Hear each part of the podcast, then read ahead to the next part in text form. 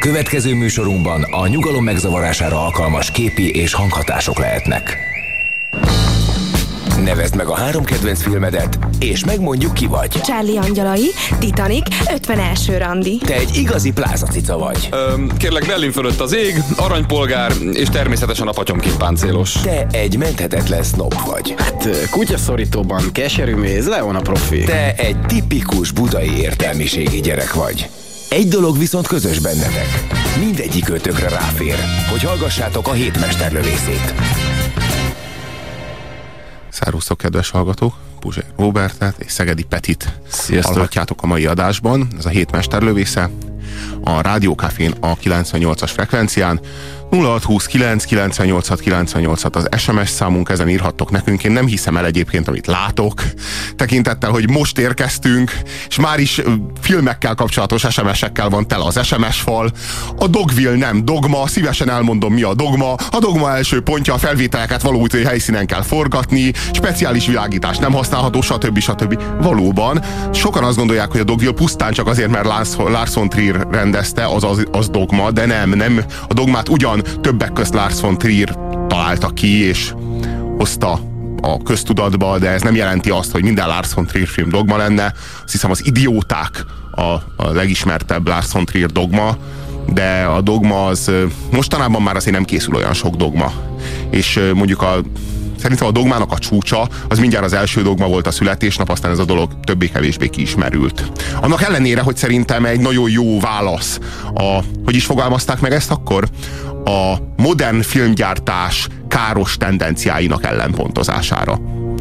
De mihez szólok én most hozzá? Hogy merült fel ez az egész téma? Nem tudom. Nem a mi műsorunkról. Életre kelt az SMS fal, nem tudom, hogy hogy merült ez fel. Egy szó mint száz, a mai adásban is filmekről lesz szó, és valami ehhez hasonló irracionalitás lesz az, ami be fogja lengeni a stúdiót. Valami, amit nem igazán értünk, és valami, ami, amit amiért nem értünk, nagyon félünk tőle. Miért szeretnek az emberek félni? Miért szeretnek az emberek rettegni? A mai adásban a horrorfilmekről lesz szó. Négy olyan horrorfilmről fogunk beszélgetni, amely hát egyenként és külön-külön is megterheli az idegrendszereteket, de hogyha így... Méltán klasszikus. Hát igen, és egy héten belül, hogyha ezt a mind a négyet megnézitek, amire mi biztatunk titeket, akkor biztos, hogy jövő héten ilyenkor idegbeteg hallgatóink lesznek, amit mi kívánunk nektek. Írjátok már meg nekünk, legyetek szívesek, hogy a 0629 986 986-os SMS számunkra, hogy miért szeretnek az emberek rettegni, miért szeretik az emberek az irracionálistól való félelmet. A racionális dolgoktól is lehet félni. Bár hát így azt gondolom, hogy minden félelemnek a hátterében a halál áll. Tehát ö, mindenfajta félelem az valamiféle halálfélelem, amit... Vagy az őrület, én még, még ezt hozzátenném, tehát a halál és az őrület, mert oké, okay, a halál, tehát valamikor a halál már tud megváltás lenni, amikor teljesen elveszíted magad fölött a kontrollt, és csak nézel ki magadból, és közben olyan dolgokat teszel, amit nem Na, akarsz. ez igaz. Mi a közös a halálban, meg az őrületben? Mi a közös minden félelemnek a tárgyában? Én azt gondolom, hogy a kontroll elvesztése. Az, hogy nem tudom vezérelni a velem történő folyamatokat, az, hogy kicsúszik a kezemből az irányítás, és a legjobban pedig attól lehet félni, hogy valami irracionális dolog fogja vezérelni a sorsomat. Valami, amiben nem látok bele, valami, ami teljesen, teljesen rejtve van előttem. Hogyha kiderülne az, hogy mondjuk, mondjuk mi marionett bábuk vagyunk, és valami felé vezérelnek minket, valami végzet felé, valami szörnyű, sötét rontás felé, de látnánk, hogy kicsodák mozgatnak, akkor a félelmünk már nem lenne annyira szörnyű, nem lenne annyira nyomasztó, át tudnánk transformálni gyűlöletbe. Már tudnánk gyűlölni az illetőt, és a gyűlölet megszabadítana minket ettől az önemésztő félelemtől. De ha nem tudod, hogy kicsoda az, aki gyűlölni kell, akkor marad a félelem, és a félelemnek az őskép, ami még rosszabb, a tárgy nélküli félelem a szorongás. Ez az, ami ezeket a filmeket áthatja egytől egyig, amiről a mai adásban szó lesz. Szóval továbbra is érvényes a kérdésünk. A 0629 986 986-os SMS számunkra írjátok meg nekünk, miért szeretik az emberek a horrort? Egyre népszerűbb a horror. Miért szeretnek az emberek rettegni? Miért fizetnek az emberek azért, amit amúgy az életben elkerülni vágynak? Miért játszanak az emberek a tűzzel? A félelem az az egyik legrosszabb dolog, ami történhet velünk az életben. Feldmár András azt írta, hogy a legrosszabb félelem pedig a félelemtől való félelem, amely esetben a dolog, hát hogy is fogalmazzak, hatványozódik, az a teljes irracionalitás és a teljes kontrollvesztés, amikor attól rettegek, hogy valami borzalmas dolog fog történni, de semmi kulcsom nincsen hozzá. Hát ez nyilvánvalóan a legrosszabb. Azt is tegyük azért hozzá, hogy amikor egy filmet nézünk, egy horrorfilmet nézünk, akkor azért valahol, eh, tehát hiába éljük bele, tehát nyilván, hogyha egy jó horrorfilmet nézünk, akkor nagyon-nagyon beleéljük magunkat, de valahol a tudatunk legmélyén tudjuk, hogy egy filmet nézünk, és emiatt, mármint, hogy tudjuk, hogy egy filmet nézünk, ezért legalábbis ez az én interpretációm, hogy ezért szeretjük, és ezért, ezért vonzódunk nagyon a horrorfilmekhez, mert egy, egy valós félelmet élünk át úgy, hogy valódi kockázat nélkül tesszük ezt, és ez egyfajta felemelő érzést tud lenni. Legalábbis amikor én fölkelek egy ilyen horrorfilm után a székből, akkor mindig az, hogy fú, hát ez, ez, ez jó volt. Ez olyan Mert volt, más viszi a bőrét a vásárra, azért Így nem van, pedig így te. van, így van. Ja, igazából szeretjük magunkat beleélni az ő életébe, amennyire így tudjuk a képernyőn keresztül, de ha az a képernyő leomlik, és ezért zseniális a kör, hogy az én általam eddig legjobban, majdnem azt mondtam kedvelt, legjobban rettegett horrorfilmről beszéljek, ahol a szószoros értelmében leomlik a képernyő. Mi az élményed? Miért vagy biztonságban, amikor tévét nézel? Akár a legkeményebb horrorfilmeket. Mert hát ott van a képernyő köztünk, ott van az a határ, ami elválaszt, ami megvéd, ami miatt biztonságban lehetünk. És amikor fogja magát Szamara, ugye nem lett volna Lada Szamara, még kétszer annyira tudnék félni, ettől így egy kicsit vicces, na mindegy. Szóval nem lett volna Szamara ez az elátkozott kislány, ez a gonosz kislány, a gonosz kisgyerek, a tökéletes, félelmetes kelléke a horrorfilmeknek. Egyébként megvannak ezek a toposzai a horrorfilmeknek. A gonosz kisgyerek talán a legjobb. Szóval a gonosz kisgyerek, aki szó szerint kilép a tévéből. Tehát átlép abból a világból a te világodba. Na ez minden horrorfilmek legkeményebb pillanata, mert hogy itt omlik le az az illúzió, ami biztonságban tart minket, hogy ugye ez a képernyő, ez majd megvéd minket a képernyő mögött történő borzalmaktól, és akkor Szamara nedves kis lábaival rálép a szőnyegpadlóra, és akkor jaj.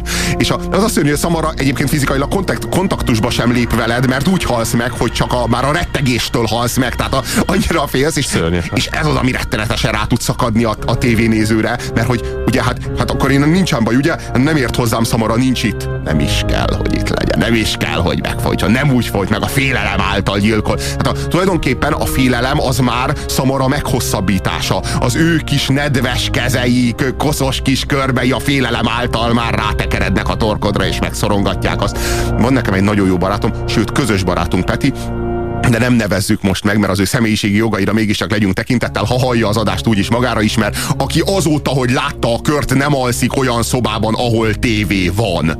Tehát ez ilyen hatással tud ember lenni emberi pszichékre, ne, tehát ő utána éveken keresztül rettegett Szamara megjelenésétől, és aztán több éven keresztül tartó lélekgyógyászati munka volt az, ami őt vissza tudta hozni valamelyest egyenesbe. Jó, még azért ezt tegyük, tegyük hozzá, hogy azért ehhez kellett az, hogy neki legyen egy kis mögöttes tartalma. Hát igen, igen, vo- volt egy kis- kicsit ingatag pszichéje, ami hát volt egy mozgó székláb, amiben Szamara egy jó nagyot belerúgott, és a szék fölborult, fogalmazunk így.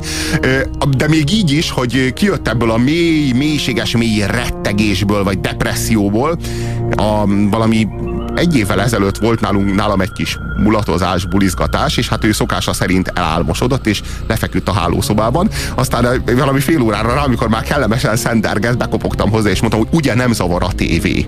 És akkor irdatlan káromkodások közepette jelentette ki, hogy na, most megyünk haza. Tehát, hogy így kész, ennyi. Tehát, hogy odáig tudta jól érezni magát, hogy erre fölhívtam volna a figyelmét. Tényleg rettenetes. Horror top 3 nem a, negy, a, nem, a nem negyedik, nem sorrendben. Omen, ragyogás, sötétség fejedelme írja nekünk Lidért nevű felhasználónk.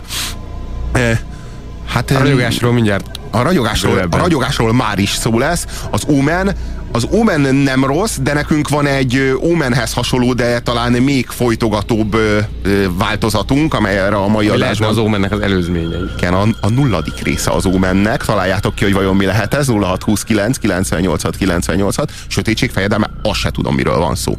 Te tudod? Te nagy horror rajongó vagy. Igen, azt hiszem, hogy tudom, de mindjárt, mindjárt. Nekem van egy elméletem arra, hogy miért szeretik az emberek a horrort, hogy miért imádnak az emberek rettegni. A junkie lélektanhoz áll legközelebb egyébként szerintem a ho- horror kedvelésének a, a pszichés mechanizmusa.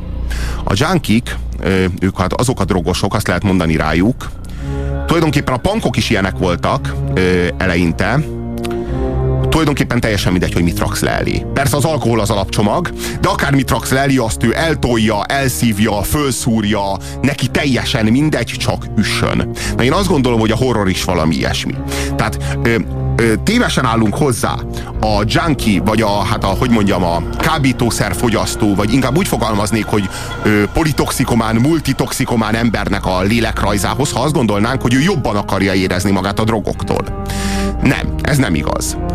Vannak olyanok, akik jobban akarják érezni magukat, bizonyos drogoktól, ezek általában kokaint fogyasztanak, de, de aki mindent eltol, az nem. Nem, egész biztosan nem. Hiszen nyilvánvaló, hogy a drogok többségétől nem jobban fogod érezni magad, hanem nagyon. Ö, hogy is fogalmazzak, nagyon ütni fog. Nagyon-nagyon ütni fog. És vannak olyanok, és ez a junkie lélektannak a kulcsa, akik nem elsősorban a jobb érzésre vágynak, vagy a jobb érzésvilágra, hanem a tudatállapot módosulásnak az intenzitására, tehát a változásra vannak Ez rágyógyulva. ami, ez ami, amit menekülésnek is szoktak hívni, tök mindegy, hogy mi, csak ne ez legyen, ami Igen, van. nyilvánvalóan van az alaphelyzetben valamiféle diszkomfort érzés ahhoz, És hogy az ember ez- ilyesmibe fusson bele. Azért ez a horrornak egy nagyon nagy alapja, hogy gondolj bele, hogy egy, mondjuk egy átlag akármilyen mozinéző, ugye, ugye nyomja a napi 8 óra munkát feltetőleg egy olyan helyen, amit annyira nem kedvel, és hazamegy, és ebből az egészből ki akar szakadni. És akkor vannak különböző válaszok erre. Ugye az egyik válasz az az, hogy megnézek egy vígjátékot, és hülyére röhögöm magamat, és jól érzem magamat, vagy megnézek egy akciófilmet, és együtt lövök John Wayne-nel, vagy, vagy John McClane-nel akár. És ugye a harmadik verzió az az, hogy, hogy olyannyira szeretnék már kiszakadni abból, ami engem fogva tart, ez a szürke malomkerék, hogy fájjon. És ez valahol, valahol ez egyfajta ilyen mazóizmus-szerű menekülés, de, de Önbüntető kell, trip. Mint, mint, amikor, mint amikor iszonyatosan megcsilized a levesedet, vagy, vagy Én a szoktam kajádat. egyébként, igen, igen, igen, csak üssön. Nem, ez- ez, a, ez a durva. Nem, a junkie, a junkie psziché léle, lélektanának kulcsa az nem az, hogy jobban legyek, hanem hogy nagyon máshogy. Nagyon-nagyon máshogy. Egy nagyon más érzésre vágyom, egy, egy, egy brutális, egy, egy kőkemény tudatállapot módosulásra vágyom. Na azt gondolom, hogy a horrornak is ez a lényege. Nem az a lényeg, hogy jó legyen az élmény. Az a lényeg, hogy nagyon legyen az élmény. Az a lényeg, lényeg, hogy üssön. Ez, én úgy gondolom, hogy ez a horror fogyasztásnak a lényege. Elképesztő mennyiségű gagyi horror készül. Hihetetlen, a B, a B kategória fejedelme a horror. Tehát ha, ha van a B kategóriához alaphelyzetből rendelhető műfaj, akkor az pedig a horror. 0629 986 986 az SMS szám, amelyen hozzászólhattok mindahhoz, ami eddig elhangzott. Fejtsétek ki a ti személyes véleményeteket azzal kapcsolatban, hogy miért népszerű a horror. Ha ti szeretitek, miért szeretitek? Ha a környezetetek szereti, mit figyeltetek meg rajtuk? Tehát 0629 986 986 az SMS számunk. Az első film pedig, amivel foglalkozni fogunk, az a horror műfajnak a csúcsa. Miért a csúcsa?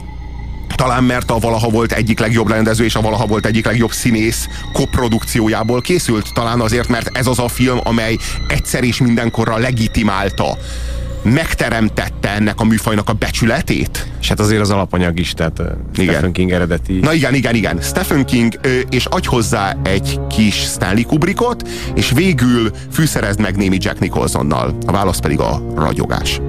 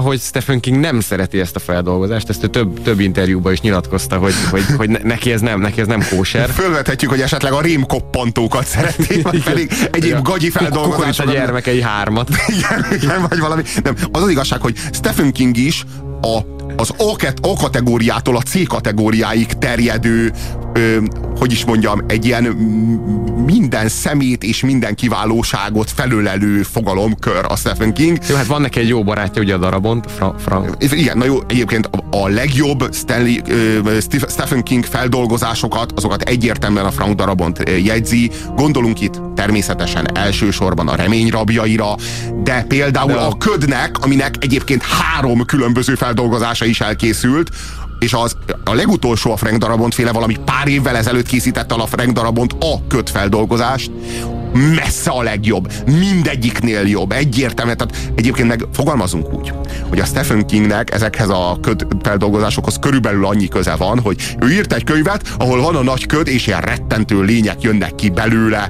azért is félünk. Bezárkózunk, azért, a, azért ködben, a, ködnél, a, ködnél, ködnél meg kell említenünk a Lovecraftnak a nevét, aki egy 30-as évekbeli horroríró volt. Hát ő volt talán a horror megteremtője. Uh, hát Pó volt szerint, vagy illetve Mary Shelley volt ugye a klasszikus Aha. megteremtője, de az biztos, hogy a, az ismeretlentől való rettegés senki nem írta le olyan jól, mint a Lovecraft.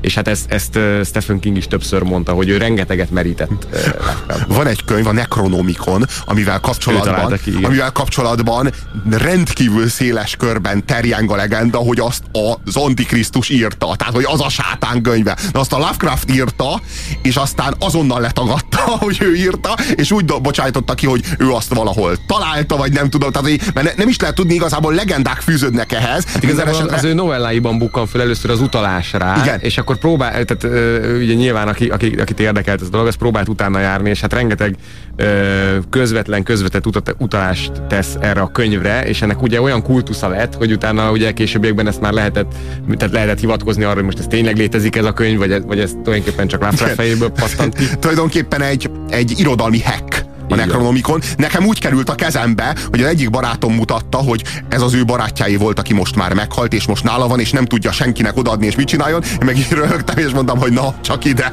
majd én hazaviszem, és így mondta, hogy ne, ne csináld, ez nagyon para, akkor inkább hagyd itt nálam. Mondom, de hogy is ad már ide, hazavittem, és nagyon hamar utána néztem, hogy ezt a, igen, ezt valóban a Lovecraft írta, ez remek.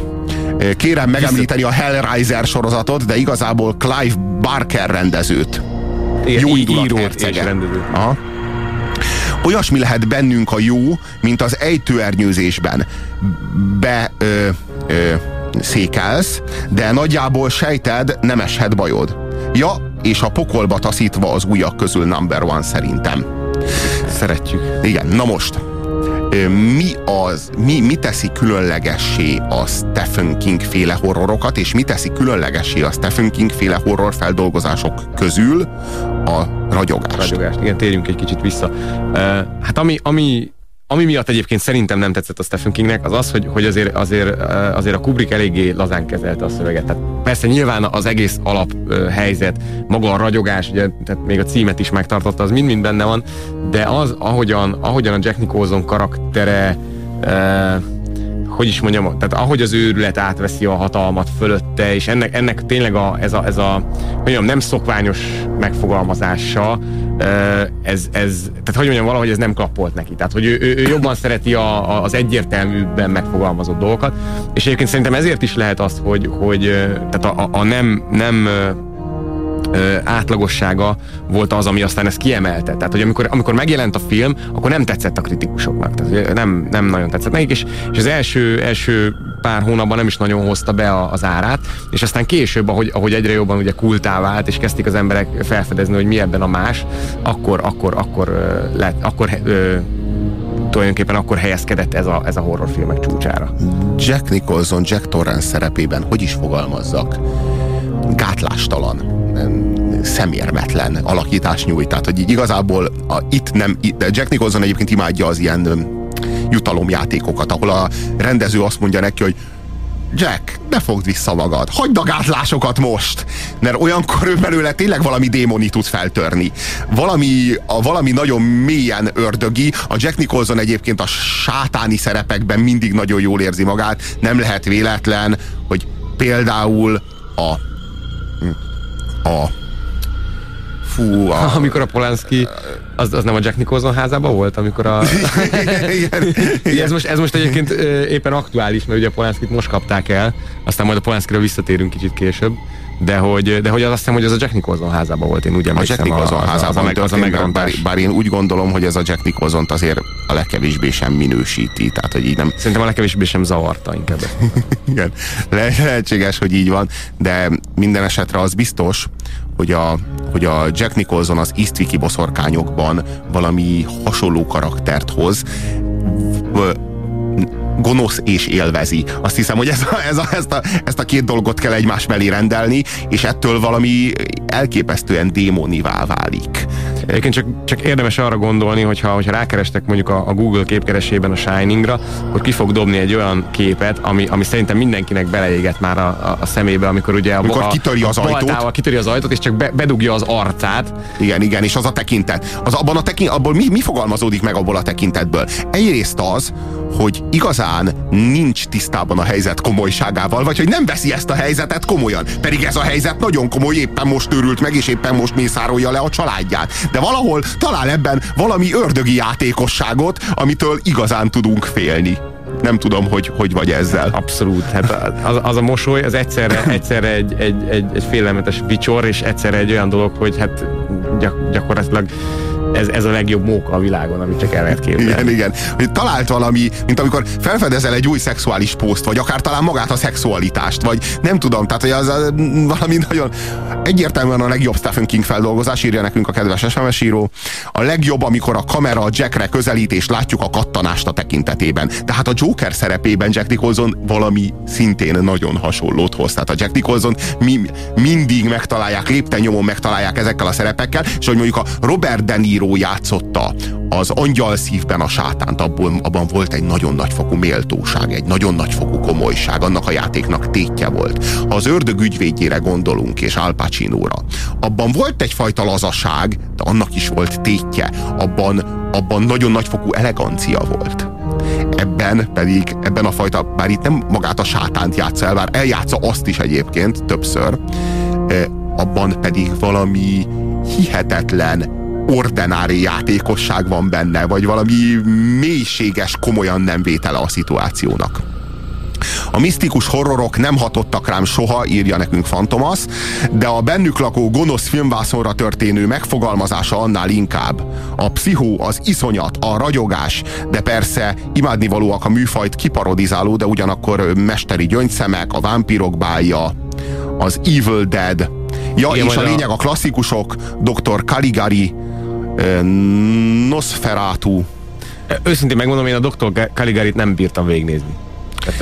Elkezdtem nézni, és tényleg láttam, hogy zseniális, láttam a díszleteket, láttam a, színészjátékot, de annyira távol áll tőlem már ez a, ez a, ez a néma film korabeli, vagy, vagy, vagy német expressionista megfogalmazás, egyszerűen, egyszerűen végig kellett pörgetnem, mert nem, nem, nem, egyszerűen nem bírtam már, már a mai, mai szemmel. Ez, ez abszolút mértékben az én hibám, mert a kulpa, ezt vállalom, de, de nem, tehát, mm. tehát Caligari az nálam nem. Nagyon röviden megfogalmazva a ragyogást. Az, a, a másik nagyon-nagyon fontos és alapvető horror közhely, az elátkozott ház, ugye itt van, eh, ahova beköltözik Jack Torrance, aki Jack Nicholson játszik, ugye, és a Szintén családja. egy írót alakít, ugye ez Stephen Kingnél nagyon sokszor visszatérő, hogy Igen, igen, írót igen. helyezi a középpontba. Igen, és, és Jack Torrance ö, szépen lassan, lépésről lépésre megőrül, és neki áll lemészárolni a saját családját. Azt gondolom, hogy ennél többet nem is szabad elmondanunk erről a filmről. Mindenképpen nézzétek meg. Azt lehet mondani, hogy ha van arisztokráciája a a horrornak már pedig miért ne lenne ebben az adásban foglalkozunk ezekkel a filmekkel, akkor a ragyogás a Korona Herceg a tízes skálán minimum 8-as. 8-as. Vétel, vétel. Reklám a Rádiókafén. Illúzióink forrása az oxigén, a mindent megalapozó halucinogén. Ezt a világot mutatja meg nekünk. Amint nem élünk vele többé, megszűnnek a halucinációink. Puzsér Robert forrás című kötete Magyar Dávid fotóival és Müller Péter ajánlásával még kapható a könyvesboltokban. Reklámot hallottatok. Jó vételt kívánunk. A következő film, amelyről beszélni fogunk itt a Rádiókafén, a 98.6-os frekvencián a hét mesterlövészében, a horrorfilmekkel foglalkozó adásban Szegedi Peti barátommal, én Puzsér Robert vagyok, az a Rosemary gyermeke című Roman Polanski film.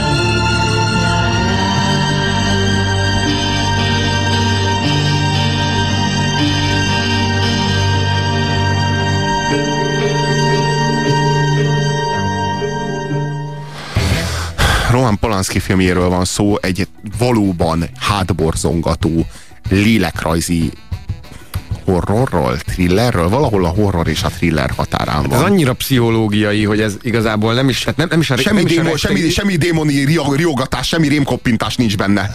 A, a közepén van egy kicsi, ugye pont ez a... Ez igen, a, igen, igen, a teherbeesés. A teherbeesés jelenete, az, az azért elég húzós, de igazából ez egy paranoia film. Tehát ez egy, ez egy nagyon durva, terhes anyuka paranoiája. Az, hogy, az, hogy, az, hogy összeesküdtek ellene, a saját férje, a szomszéd öreg néni, aki egyébként a lénynek se tudna ártani kinézetre. A, a kedves hallgatók, hogyha terhes anyukák vagytok, vagy ha vannak a közel, közeletekben, akkor ne, ne, hogy nézzétek. ne nézzétek meg, tiltsátok el őket azok, ennek a filmnek a megtekintésétől, ha csak nem akartok démoni kisgyereket szülni, vagy ettől félni nagyon. A démoni kisgyerek, a gonosz kisgyereknek a, a misztériuma az az egyik legfélelmetesebb gondolat, ami létezik. Miért? Mert szociálisan levezethetetlen kegyetlen. Egy felnőtt ember az nyilván lehet gonosz, megkeserítette az élet, sok kegyetlenség, gonoszság történt vele az életben, stb. De mitől lehetne gonosz egy olyan egyéves, meg fél éves forma gyerek egyáltalán. Hogy, hogy ez, ez valami ősi, valami, valami, valami valami nyomozhatatlan, eredendő, eredendő vital evil, ami, ami az igazi félelem tárgya tud lenni az az igazság, hogy a pszicholó... pszicholó igen? Itt kéne megemlítenünk azt, hogy, hogy ugye Polanski életében, tehát hogy, hogy a, film, a film kapcsolódik egy nagyon szörnyű tragédiához Polanski életében, ugye amikor a terhes feleségét a, a Menzon család, akik, akik egy ilyen, hát egy ilyen mi az ilyen hippi, hippi kommuna voltak, akik aztán, eh, hát hogy mondjam, a tetlegességig is elmentek olyannyira, hogy, eh, hogy Hollywoodba betörtek. Ezt, ezt úgy is szokták mondani, hogy vérfürdő a paradicsomban, erre így utalnak. Van is egyébként egy ilyen Ozzy Osbourne szám, ami ezt dolgozza föl. És, eh, és hát vagy, hát nem, nem, nem, nem tudom pontosan a számokat, de ilyen tízes nagyságrendű embert mészároltak le Hollywoodba egy nap alatt, Menzon és a családja, és többek között Román Polanski terhes feleségét is talán ez is hozzájárulhat ehhez a rettenetes sztorihoz, amelyet Roman Polanski az Ira Levinnek a regényéből megfilmesített. Már a, a gyerekpszichológusok nagyon-nagyon korai életszakaszban fel tudják mutatni a gyerek pszichéjében azokat a fajta torzulásokat, vagy hogy fogalmazok, azokat a gonosz indulatokat, amelyeket talán mi még el sem tudunk képzelni. Már az egy másfél éves gyerek képes a testvérét annyira gyűlölni, hogy ölni akarja a mellért. Tehát amikor megszületik a kis tesó, és téged így levesznek a merről. Már nem te vagy a kedvenc, már nem te vagy az univerzum középpontja. Már abban a pillanatban szeretet hiányos leszel, és itt van ez a kis fattyú. Itt van ez a rohadt kis dög, aki Isten tudja, hogy honnan jött, és átvette a helyemet, és engem kitaszítottak a hideg űrbe, és akkor, és akkor egyrészt lenézed, mert olyan kicsi és ványat, nem olyan fejlett, mint te, ugye egyrészt, és a lenézéssel egyidejűleg megvan benned egy mélységes gyűlölet iránta. E, ez egy lényegű velünk, azt lehet mondani. És nem azt, hogy jók vagyunk, vagy nem vagyunk jók, azt nem ezeknek az érzéseknek a megléte, vagy meg nem léte határozza meg, hanem az ezekhez az érzésekhez való személyes viszonyulásunk. Hogy hogyan állunk hozzá ezekhez a kérdésekhez. Hogyha ezeket az érzéseket elfogadjuk, vagy ha ezeket az érzéseket lefolytjuk, akkor azt gondolom, hogy nem járunk jó úton. Azt gondolom, hogy ezeket az érzéseket fel kell ismerni, és jóvá kell szelídíteni őket belső munkával. Én azt gondolom, hogy ez egy, ez egy fontos feladat, Rosemarynek nincs esélye az ilyesmire. Van annál nyomasztóbb érzés, mint hogy bennetek valami rettenetes, borzalmas dolog fejlődik, valami gyerekszerű, rákszerű lény fejlődik bennetek? Valami, ami belőletek, de egyáltalán nem értetek, és veletek összhangban növekszik? A Rosemary gyermeke az egy ilyen gyermek. Halló? Mrs. Woodhouse? Dr. Hill? Gratulálok. Komolyan? Komolyan. Teres vagyok, teres vagyok. Ott van még? Igen, és most mi a teendő? Nem sok. A jövő hónapban jöjjön el ismét és szedje a vitamint. És elküldöm a kórházi nyomtatványokat. És mikorra várható? A szülés várható időpontja június 28. Az még olyan messze van. Igen. Ja, és szükség lenne még egy vérvételre. Ó, természetesen. De minek? A nővér kevés vért vett. Mikor tudna bejönni? De, de ugye terhes vagyok. Hát persze, ez csak egy vérvétel. Vércukorszinthez, meg ilyenek. Nincs semmi ok aggodalomra, ön állapotos. Értem, nos, akkor, akkor hétfőn elmegyek. Nagyon jó, és szedje a tablettát. Igen, szedem. Minden jót. Viszontlátásra. Van egy boszorkány gyülekezet. Rosemary Woodhouse és Guy Woodhouse fiatal házasok szomszédságában. És ez a boszorkány gyülekezet, ez semmi másra nem készül, mint hogy a sátán gyermekét azt világra segítse. Csak hát kell hozzá találni egy anyát, és kell hozzá találni egy, egy együttműködésre kész szövetségest az apa személyében. Ugye az apa az már megvan, inkább egy nevelő apa kell. Az apa ugye az a, az a gonosz, maga, maga a, sátán, az antikrisztus. És, és tesznek egy ajánlatot Guy Woodhouse-nak, Guy Woodhouse-nak, és Ez, ez egy olyan ajánlat, amit ő nem tud visszautasítani. igen, igen, a leg, hogy mondjam, mindannyiatoknak van egy olyan vágya, vagy valami az életben, egy olyan sziréncsábítás, amelynek, amely hangjának nem tudtok ellenállni, és akkor, akkor vagy képesek vagytok magatokat előre az árbóc úthoz kötözni, vagy végetek. És az a durva, hogy ennél az embernél ez egy, ez egy nevetségesen szállalmasan alacsony ár, Igen. amiért ő eladja a saját feleségét. Igen, eladja a saját feleségét az Antikrisztusnak, hogy az Antikrisztus belepetézzen. És erre sor is kerül, e, e, e, elkábítják, a férj az mindenben asszisztál ehhez, Ugye az a félelmetes, hogy ugye nincs, ne- nem, nem teljesen tudják elkábítani, mert ugye a lány rájön, e- eszi azt a csoki valamit, amit ugye a szomszéd ö, öreg néni ö, hozott neki, és érzi, hogy valami mellékíze van, és akkor a férje, férje majdnem kiakad, hogy hát mi az, hogy nem eszed meg, hát az öreg néni ezzel dolgozott, nem tudom mennyit, hát edd meg, edd meg. Folyamatosan megy az érzelmi zsarolás. Pontosan, és akkor hát jó, hát nehogy ne, ne legyen ebből probléma, persze megeszem, hát nincs is mellékíze, és amikor elküldi a férjét, hogy cseréljen lemezt, akkor gyorsan kijönti a, a, az ölében a, a, Igen, igen, a felét. És ennek köszönhetően nem esik teljesen öm, eszméletlenségbe, csak úgy félig meddig, és félig meddig így végig éli, mint egy rossz álmot. Hát konkrétan fel kiállt, a, a, a, hogy, hogy, hogy ez konkrétan megtörténik. Tehát ez nem álom, ez megtörténik. Hát igen. Eh, És a, tehát konkrétan megerőszakolja őt az Antikrisztus. Eh, És ő teherbe esik. Megfogan benne a gonosz kisgyermek, és a gonosz kisgyermek eleinte kínozza őt, gyötri őt, és akkor a szerencsétlen Rosemary-nek nagyon súlyos fájdalmai vannak, napi szinten fáj neki. Elküldik azonban egy orvoshoz, és ez az orvos, természetesen ez az orvos is a boszorkány Szintén az gyülekezetnek a- okkult szekta tagja. igen, a tagja, és az orvos megnyugtatja őt, hogy nincsen semmi baj, ez hamarosan el fog múlni ez a fájdalom. Annyira fáj. Attól félek meghal a kicsi. Mikor kezdődött a fájdalom? Már novemberben. Novemberben? Micsoda? November óta fájdalmaid vannak, és az orvos nem csinál semmit. Azt mondja, el fog múlni. Miért nem megy el egy másik orvoshoz? Nem, ő, ő nagyon jó orvos. A tévében is szerepelt. Szerintem meg egy szadista őrült. Rosemary, a fájdalom figyelmeztetés, hogy valami nincs rendben. Menj el dr. Hillhez. Vagy bárkihez, csak ne ehhez az a... Őrülthöz. Nem szabadna ennyire szenvedned. Nem akarok abortuszt. Senki sem beszélt itt abortuszról. Csak annyit mondtunk, menj el egy másik orvoshoz. Egyszerűbb lenne elköltözni. Guy, Tessék. hétfő reggel elmegyek dr. Hillhez. Dr. Saperstein vagy hazudik, vagy nem. Nem tudom, talán elment az esze. A fájdalom azt jelzi, valami nincs rendben. Rosemary, És nem kérek mini italából sem többé. Vitamin tablettát akarok, mint a többi kismama. Én, én, én már három napja úgyis a lefolyóba öntöm. mit csinálsz? Csinálok én turmixot. Ezzel traktáltak azok a bancok? Ez, ez lett volna a tanácsuk? A barátnőim, ne hívd őket Ostoba bancok, akik jobban tennék, ha nem ütnék bele az orrukat mások dolgába! Csak azt mondták, szereznek még egy véleményt. Rosemary, a város legjobb szülészéhez jársz. Tudod ki az a Dr. Hill? Egy névtelen senki! Egy nagy nulla! Torkig vagyok már azzal, hogy dr. Saperstein milyen kiváló orvos. Fizetjük dr. Szepperszét, fizetjük dr. Hillt is. Még nem, mit nem? nem Á, fogok átmenni hozzá, csak szeretném hallani egy másik orvos véleményét is. Nem fogom engedni, Rose. Azért, mert ez... Ez nem tisztességes Szappersteinnel. Nem tisztességes. Hogy mondhatsz ilyet egyáltalán, és velem szemben talán tisztességes? Még egy véleményt akarsz? Mondd ezt Szepesztinnek. És, és hadd döntse el ő, Nem, kivizsgálja én, meg.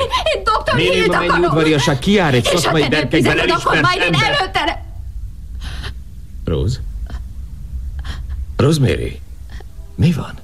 Megszűnt. Mi? Megszűnt a fájdalom. Abban maradt. Megszűnt. Megszűnt. Mi volt abban a turmixban? Volt benne tojás, tej, cu- cukor, És még? És még? Rosemary, az Isten áldja meg, mi volt még a turmixban? Életben van. Gály, mozog. Életben van, nincs semmi baja. Érzed? Érzed? Igen, éreztem. Ne félj tőle, nem fog megharapni. Csodálatos, tényleg az. Érzem, hogy rugdos. Életben van. Él, mert mozog. Rosemary rájön arra, lassan-lassan, a kilenc hónap alatt, amíg növekszik benne a kicsi sátán, hogy őt nagyon keményen manipulálják, folyamatosan mérgezik, nap mint nap kapja, a, mert hogy a sátánnak, ugye bár nem azokra a vitaminkészítményekre van szüksége, mint egy embernek, hanem megvan a saját étrendje, ugye? Hát ezt az étrendet ezt rendszeresen beadják Rosemarynek. A szeretet látszatával hálózzák be, meg a gondoskodásnak a benyomását keltve hálózzák be Rosemaryt. Rosemary lassan, lassan összerakja a fejében, meg különböző könyvekből azt a képet, amely alapján világossá válik számára, hogy mi történik vele, csak addigra már nagyon közel a kilencedik hónap, és előbb-utóbb egy dilemma, egy elé kerül, hogy mit kezdjen ezzel a gyerekkel, aki látványosan van, ami nagyon mélyen idegen, de mégiscsak a saját gyereke is. Ez szerintem ez a sztori, a Rosemary gyermekének sztoria, az egy mélyen Ábrahám izsáki történet. Ugye a Bibliában Ábrahámot az Úr arra utasítja, hogy áldozza fel a fiát Izsákot. És Izsák hmm, hát nagy dilemma elé kerül ebben a helyzetben. Azt gondolom, hogy emberileg a legnagyobb dilemma elé kerül ebben a helyzetben. Most hagyjuk, hogy az Ószövetség Istene milyen erkölcsi státuszt képvisel az, amelyik ilyen játékokat űz az emberrel, csak hogy bebizonyítsa, hogy ő valóban egy rabszolga, amelyiknek szabad akarata pedig nincs. Inkább beszélgessünk arról, hogy Rosemary helyzete mennyire hasonló ehhez. Hát ő a kiválasztott. Igen, hát igen, de két, két, kétféle parancs ö, verseng egymással, amely ellentétes értelmű.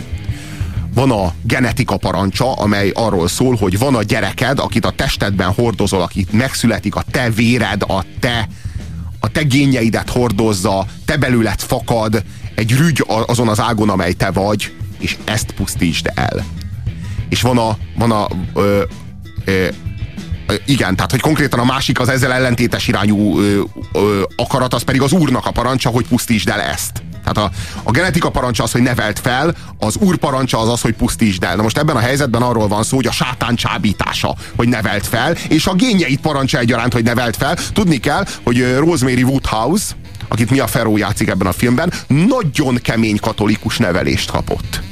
Tehát, hogy ő, ő, egy, ő egy, egyébként érdemes másodszor is megnézni a filmet, azután, hogy összeállt a fejetekben minden ezzel kapcsolatban, és minden új értelmezés nyer. Minden kis látomásnak, minden kis benyomásnak új értelme lesz. Tehát... És még megemlítenék két, két réteget, ami, ami ezt a középső, tehát a film közepe, az, az, az nekem két, két másik szintet is képviselt, ami nekem nagyon-nagyon tetszett. Az egyik az az, hogy, hogy ha van egy terhes nő, akkor ott ugye a hormonok össze-vissza ugrálnak, és, és hát, hogy mondjam, hát nem könnyű elviselni egy terhes nőt. És egy terhes nőnek vannak néha tévképzetei, és egyéb más ilyen dilemmái a, a, a születendő gyermekkel, meg saját magával, meg az egész világgal kapcsolatban. Ez nagyon-nagyon szépen, tehát egy, egy nagyon jó hasonlat ez a film erre, hogy ez, itt valójában, hogyha kivonjuk belőle ezt az egész sátán és az egész okkult, meg, meg az egész mindenséget, hogy gyakorlatilag egy olyan nőt kapunk, aki szenved attól, hogy valami, tényleg valami idegen dolog növekszik a testében. És, és, van, ettől... És vannak ilyen terhességi szorongások, amelyek arról szólnak, hogy itt növekszik bennem valami idegen lény, valami kobold, szívja le az életenergiát rólam, veszi el tőlem, amit én eszem, hogy én élni tudjak, abból ő növekszik a gonosz kis. De komolyan van ilyen betegség, hogy elidegenedsz a saját gyerekettől, és úgy gondolsz rá, mint egy rákos daganatra, amely növekszik benned. Tehát ilyen valóban létezik. Azt gondolom, hogy az ilyen betegségek nagyon szoros pszichés kapcsolatot ápolnak Rosemary Woodhouse-zal, és az ő pszichés szorongásával, amely ebben a történetben, csak hogy még jobban féljetek, valóban reális. Így van, így van, és a másik dolog, a másik szintje, szintén ennek a közös résznek, az a nyomozás. Én nagyon-nagyon szeretem Polanskinak a, a 9. kapu című filmjét, ami egy nagyon hasonló nyomozást mutat végig, ugye, amikor a, a hitetlen könyvdíler rátalál erre az egész okkult összeesküvésre, és hát itt is ugyanezt történik, hogy, hogy mindenféle könyvekből ugye kitalálja a lány, meg ugye, hogy a neve a, a, a szomszéd öreg bácsinak az való, valójában egy, egy ősi ilyen boszorkány szekta vezetőjének, a fiának, a nevének az an, ö, ö, mi ez? Anagrammája. Anagrammája, igen és, és nagyon vicces, amikor, amikor mindezt elmondja az orvosnak, a másik orvosnak, tehát a, a valódi orvosnak, és hát úgy néz rá, mint aki megőrült. Tehát ezt, ezt nem lehet befogadni egy normális embernek. Tehát egy, egy, egy, paranoid, skizofrén nőt látunk itt, aki begolyózott attól, hogy egyedül otthon van, és, és próbálja ö, ö, a, tehát a terhességet valahogy túlélni. Van egy kérdésünk hozzátok, írjátok már meg nekünk, legyetek szívesek a 0629 os SMS számunkra. Ha biztosak lennétek benne, hogy a sátán gyermekét hordjátok a szívetek alatt, akkor elpusztítanátok azt, vagy sem? A vérségre hallgatnátok, vagy pedig az úr parancsára hallgatnátok. 0629 986 986 várjuk az SMS-eket. Hazudott magának. Azt mondta, hogy Hollywoodba megyünk. De a legrosszabb, hogy valahogy ő is belekeveredett. Pizsamában alszik, pedig azelőtt sose tette. Talán valami jelet rejteget. Tudja, aki csatlakozik, jelet kap. Ez is egy szertartás. Boszorkányzombatokat tartanak. Hallani a kántálásukat a falon át. Guy, a, a férjem azt mondta, hogy dr. Shand az egyik közülük fuvolán játszik. Honnan tudta, hogy dr. Shand volt az, ha sosem volt ott velük? Mindannyian nagyon okos emberek. Kiterveltek mindent a legelejétől. Meg lehet, hogy valami üzletet kötöttek Gájjal. Sikert ígértek neki, ő meg cserébe a kicsit, a szertartásaikhoz. Tudom, hogy örültségnek tűnik, de, de egy könyvem is van, nézze! Volt egy rivális színész, Daniel Baumgart. Rontást küldtek rá. Rontást bocsátottak rá, ettől megvakult, és Guy kapta meg a szerepét. Nézze, itt van. Volt egy barátom, Edward Hutchins. Talán hallott róla. Író volt, ifjúsági regényeket írt. Akkor ismertem meg, amikor New Yorkba jöttem. Nálam maradhat? Igen, hogy ne. És tudja, pár hónapja Mr. Hutchins eljött meglátogatni. Ez akkoriban volt, amikor iszonyú erős fájdalmaim voltak. Nagyon szenvedtem, el se tudja képzelni, doktor úr, hogy mennyire. De nem segítettek rajtam, senki sem. Hanem valami italt adtak, amiben tániszgyökeret tettek. Ez a tánisz is valami boszorkányszer. Hát eljött, és azonnal látta, hogy valami baj van, mert ő hallott már a boszorkányokról. Gály váratlanul betoppan, még a smink is rajta volt, ez sose fordult elő. Talán telefonáltak neki, hogy jöjjön haza és lopja el Hács egyik holmiát. Meg is tette. Elvette a kesztyűjét, és rontást küldtek Hácsra is. Kómába esett, és három hónap múlva meghalt. Nézze, talán ez véletlen, de egy biztos. Ez egy boszorkánybanda, és a gyerekemet akarják. Kétségtelenül úgy tűnik. Attól féltem, nem fog hinni nekem. A boszorkányságban nem hiszek, de nagyon sok elvetemült őrült él ebben a városban. Mi is az orvos neve, dr. Sand? Nem, nem, dr. Sand csak tagja a társaságnak. Az orvos neve Saperstein. Ébrem Saperstein? Talán ismeri? Néhány szó találkoztam vele. Úgy néz rám, mintha nem hinni el. Nem hittem volna. Soha az életben. Nem akar bemenni a szülészetre? Még ma este? Ha, de, de, de igen, szeretnék, ha lehetséges. Nem könnyű, de megpróbálom. Addig is feküdjön le és pihenjen. Köszönöm. Mindegy, hogy hova, még a seprőtároló is jó lesz. Annál azért találunk jobb helyet. Figyelmeztetünk titeket, hogy a nyugalom megzavarására vagyunk alkalmasak. Most hallható műsorunkban a nyugalom megzavarására alkalmas képi és hanghatások lehetnek. Én kihordanám az ürdünk fatját, írja nekünk Luci Ferenc. Ábrahám Izsák történeténél Ábrahám felnőttségének tesztje volt. Átadta a felelősséget Istennek, tehát nem nőtt fel. De hát nem erről szól a kereszténység, hogy Istené a felelősség? Hát nem erről szól az egész, nem, nem erről szól ez, hogy, hogy add át a, a terhet, tedd át Jézus vállára, ő majd elviszi, nem erről szól hát az egész. Az, a balhét, igen, igen, hát egy felnőttség, felnőttség tesztje. Hát azt gondolom, hogy ez a fajta felnőttség, ez egy nicsei felnőttség, amikor azt mondjuk, hogy Isten meghalt. Mostantól kezdve az übermens kezében van a, ki kell emelkedni az emberiségből, Istenné kell válni, és a kezünkbe kell venni a, fe, ez a felnőttség. Szőkülsz, Robi, szőkülsz. Ja, és Ábrahám Izsákhoz Hitler is a felelősséggel operált, ugye? Írja nekünk a kedves Zsófi. Tehát még mindig nem nőtt fel az emberiség. Más, írja meg nekünk továbbá Zsófi, a terhes nők nem mint hisztérikusak, hé, csak néhányan paráznak. Hú, még rengeteg sms kaptunk, de talán még egy pár mondatot érdemes szentelni a Rosemary gyermekére. Befejezésnek. A befejezés őszintén meg, megvalva nekem, tehát nekem ez az egyik kedvenc ilyen horror vagy horror-szerű filmem. Ne thrillerezzük szét. Azt mondom, ne, ne, hát, nem, nem, nem, hát szabad, ne. nem szabad azt mondani, hogy... Nincs hogy... happy end, fogalmazunk így. E... Nagyon mi, nincs. Mi a happy end? Tehát a, mi fő, lenne itt a, a happy igen, end? Tehát a főszereplő szempontjából mi lenne a happy end? Hát azt gondolom az lenne a happy end, hogyha fel tudna nőni a felelősséghez, és el tudná pusztítani az ürdünk fatját. De, de nem pont az a felnövés a felelősséghez, hogy elfogadja azt, amit, amit a sors neki szán? Ez rettenetesen hangzik. Maradjunk annyiban, hogy mi a, Ferro Rosemary Woodhouse szerepében szuper naív, szuper ártatlan és szuper szexi. Egyszerűen csodálatos, imádni való. A kedves SMS író pedig John Cassavetes, aki Guy Woodhouse-t, ugye a nevelő apát játsza.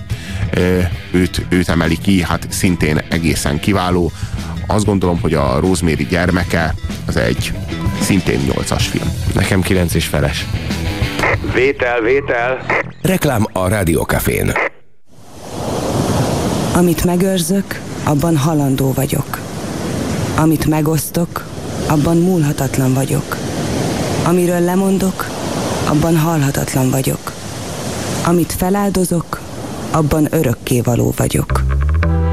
Puzsér Robert forrás című kötete Magyar Dávid fotóival és Müller Péter ajánlásával még kapható a könyvesboltokban. Reklámot hallottatok. Jó vételt kívánunk!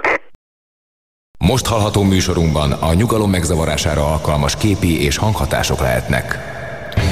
Megismételjük SMS eh, kérdésünket, egy újabb kereskedelmi rádiós pillanat, 0629 os SMS számunkra írjátok már meg nekünk, legyetek szívesek, hogyha a sátán gyermekével lennétek várandósak, akkor vajon megtartanátok-e, vagy megölnétek-e? Hát ez nem a szokványos abortusz, úgy gondolom, ez egy másfajta szituáció. Megölném a sátán gyerekét, de anyaként utána kénytelen lennék öngyilkos lenni, írja nekünk G. Tiszta helyzet. Úgy elpusztítanám, mint a sic, írja nekünk Lucifer. Azért, azért érdekes, mert hát ez valóban sátáni gondolat megölni a saját gyerekedet, de életben hagyni? az a kérdés, ebben az esetben van-e jó döntés? 0629 986 986 mit tennétek, ha viselősek lennétek az ördögi magzattal? Néhány SMS-t hadd olvassak fel. Egybe gondoljatok bele, fiúk. A horrornál alap a zene, nélküle ki van herélve, és röhögsz, a, röhögsz katartikus félelem helyett, írja nekünk Tamás. Nem tudunk vitatkozni. A Shining-gal, vagyis a ragyogással kapcsolatban írja nekünk Ditke.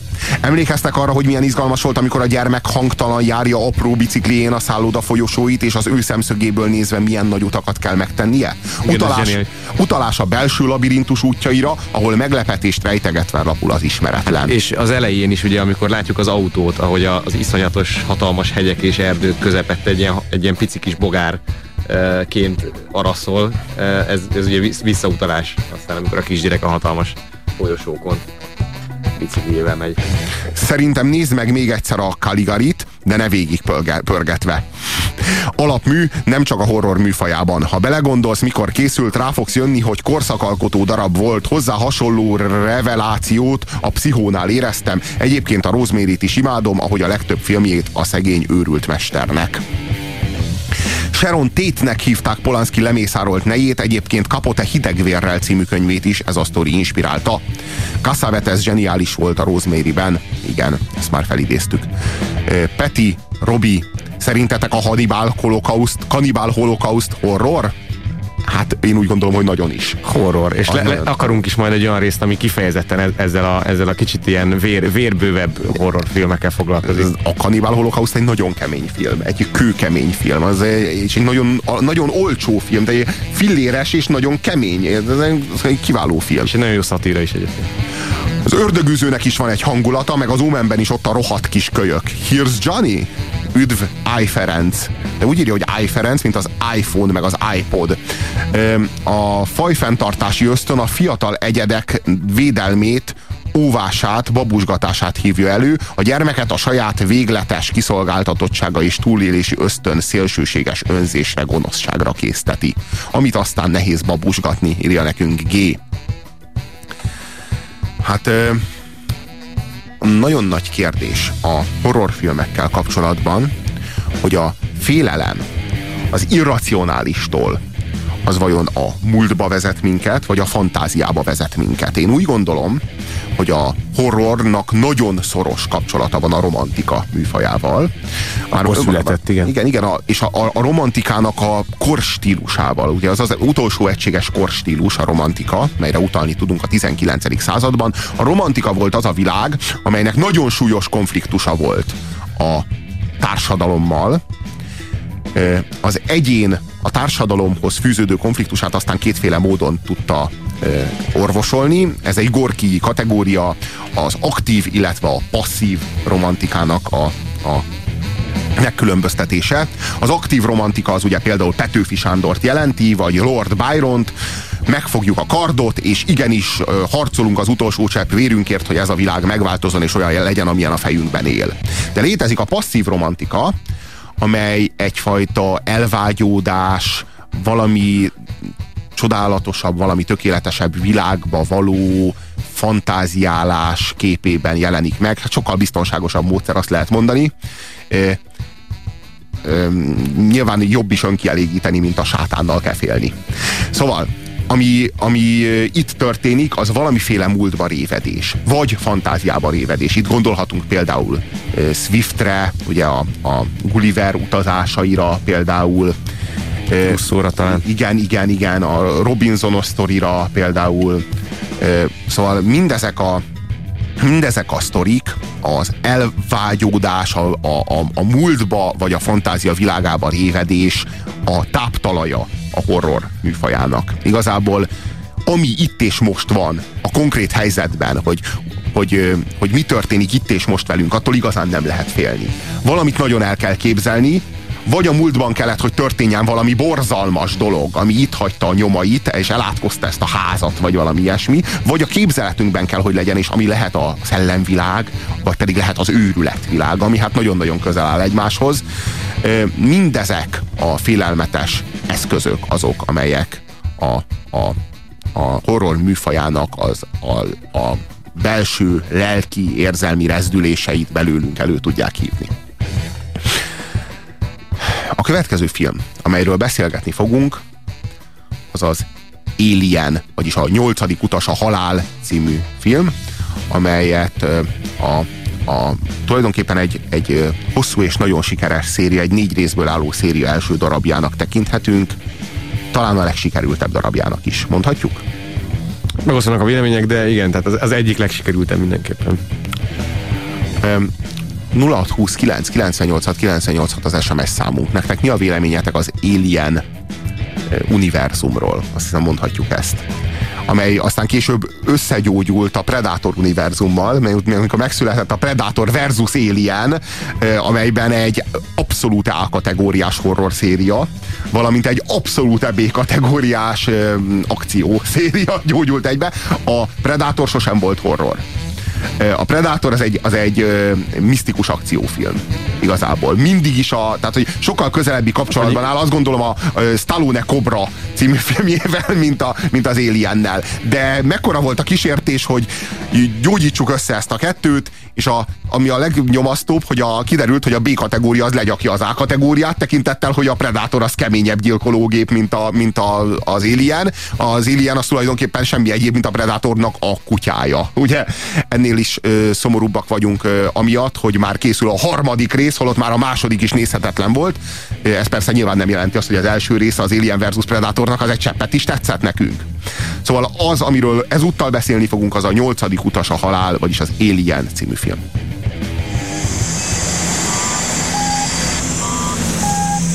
Hallasz engem, Ripley? Igen. Engedj be minket. Mi történt Kénnel? Rátekeredett valami az arcára, azonnal be kell vinnünk a betegszobába. Miféle valami? Pontos meghatározást Jó, kérek. de most is ki a silipkaput. Várj egy pillanatig, ha beengedjük, megfertőzheti a hajót. Ismered a vesztegzár előírást. 24 órát várnunk kell. Nem biztos, hogy túlélni a 24 órát. Nyisd ki! Figyelj ide, ha beengedjük, talán mind meghalunk. Nyisd már ki azt a nyavajás silipkoput, azonnal be kell vinnünk, érted? Nem. Nem tehetem. A helyemben ti is ugyanígy döntenétek. Elég a vitából. Azonnal engedj be minket. Hallottad, mit mondtam? Igen. Nyisd ki, hallod? Igen. Hallottam. A válaszom nem. Beengedem őket.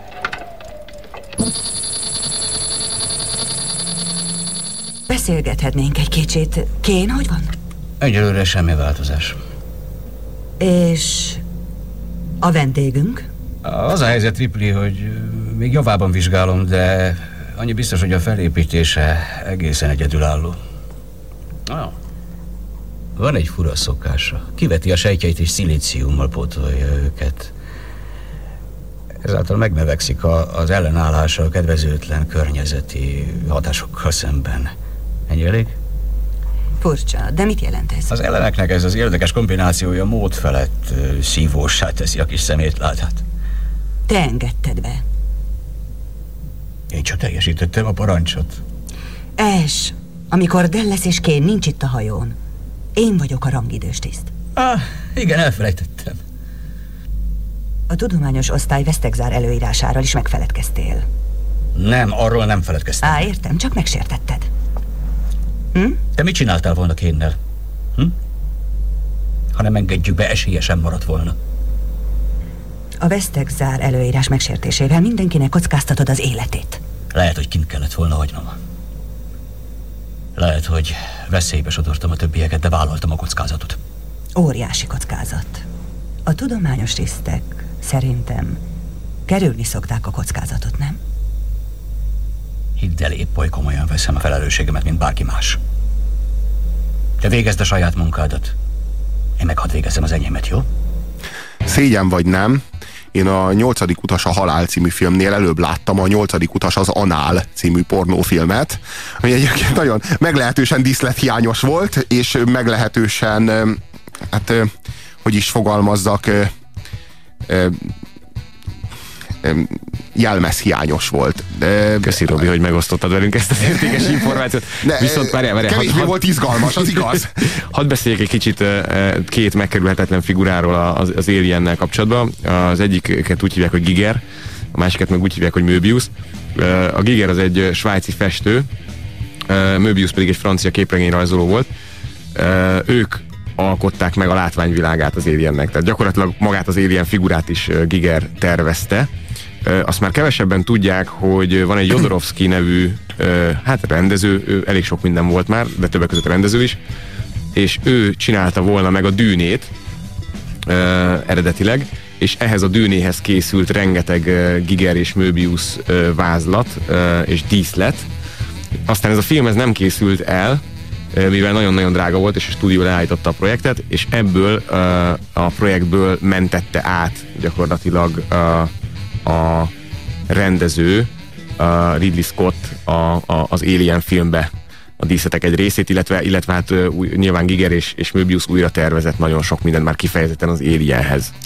minden idők legzseniálisabb és legrosszabb ízlésű figurája, vagy legrosszabb ízlésű zsenie, vagy legordinárébb szemeteket előállítani képes rendező óriása. Ridley Scott jegyzi ezt a filmet, ugye olyan hatalmas filmeket rendezett, mint például a Szárnyas fejvadász, vagy a Telma és Louise, és olyan szemét, köpedelem filmek hagyták el a kezét, mint a G.I. Jane és a Gladiátor, mindenféle tényleg borzalmas, rettenetes szemétfilmek. Egyébként te azt érted, hogy a szárnyas fejvadász az miért szárnyas fejvadász? Az nem repül. Miért szárnyas? Egyébként a, Blade Runner az azt jelenti, hogy fejvadász. Ez olyan, mint a több, mint testőr. Az volt az eredeti címe, hogy bodyguard. Az miért több, mint testőr? Az a testőr, nem?